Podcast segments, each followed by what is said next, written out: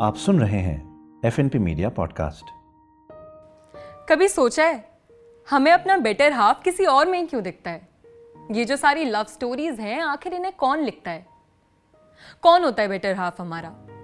वो जिससे पंडित जी कुंडली मिलाएँ मीटिंग फिक्स कराएँ, या वो जो सीधा तुम्हारे घर, तुम्हें म्यूज़ियम में लगे किसी शोपीस की तरह देखने नहीं, बल्कि अपनी मर्ज़ी से तुम्हें जानने, पहचानने, दोनों की रजामंदी से चूज़ की गई जगह मिलने आए।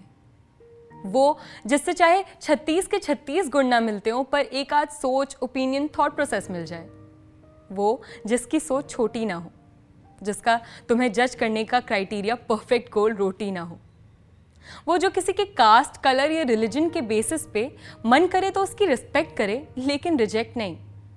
वो, जो खुद भी करे, वो सारी चीज़ें, जो अपने पार्टनर से चाहता हो रेसिप्रोकेट भी करे, सिर्फ़ एक्सपेक्ट नहीं। वो जिसका जोडियक साइन उसके कैरेक्टर को डिफाइन ना करे, जो बांट ले रिस्पॉन्सिबिलिटीज आधी आधी और फिर कभी रिजाइन ना करे। जो खुलकर प्यार करे और इज़्ज़त भी, जो कद्र करे और खिदमत भी।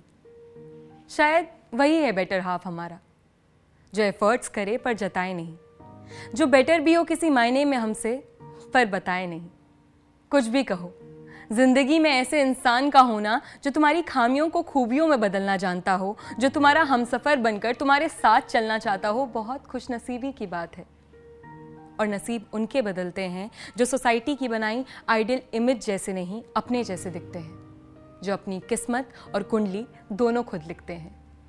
और फिर डिसाइड करते हैं कि ज़िंदगी की रोड ट्रिप पर किसके साथ जाना है।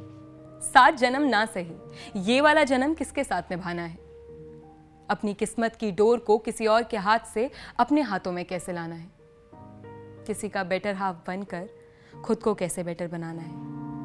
थैंक यू फॉर लिसनिंग आप सुन रहे थे एफएनपी मीडिया पॉडकास्ट